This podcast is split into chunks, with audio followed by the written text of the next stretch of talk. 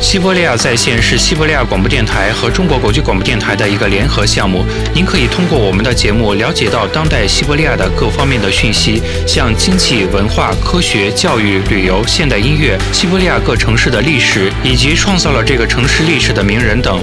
本栏目由西伯利亚地区最大的广播电台西伯利亚广播电台独家提供。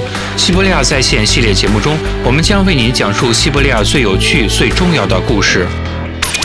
西伯利亚旅游：新西伯利亚、托姆斯克、伊尔库斯克、鄂姆斯克、赤塔、戈尔诺阿尔泰斯克、科迈罗沃、乌兰乌德、克拉斯诺亚尔斯克。中国的听众朋友们，你们了解这些地方吗？我们将在这里带您游览西伯利亚，为您讲述如何让旅行更有意思、更安全。和我们一起周游西伯利亚吧！大家好，我是主持人韩波。我是主持人维罗妮卡。我们现在继续为大家介绍西伯利亚地区的原住少数民族的传统饮食。在上期节目中，我们说要在这期节目中为大家介绍阿拉卡这种饮品，这是西伯利亚地区原住少数民族的一种传统的酒精饮料，酒精度数不高。舌尖上的西伯利亚。等我们先简单介绍一下西伯利亚人餐桌上的一些传统饮品及其历史。西伯利亚地区的大多数民族很早就认识了酒精饮料。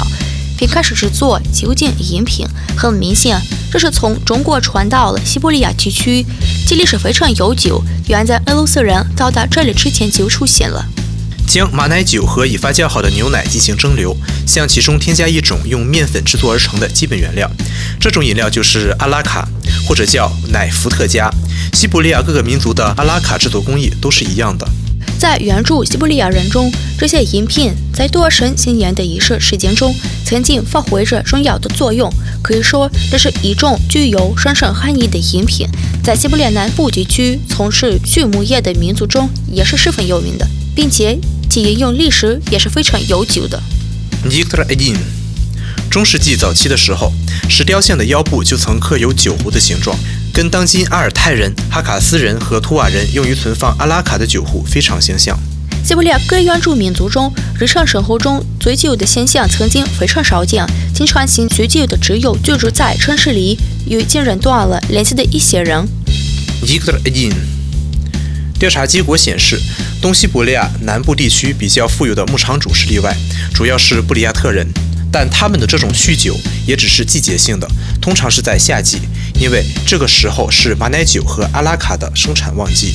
炎热的夏季，西伯利亚人的餐桌上还有哪些美食？我们在下期节目中就为大家介绍。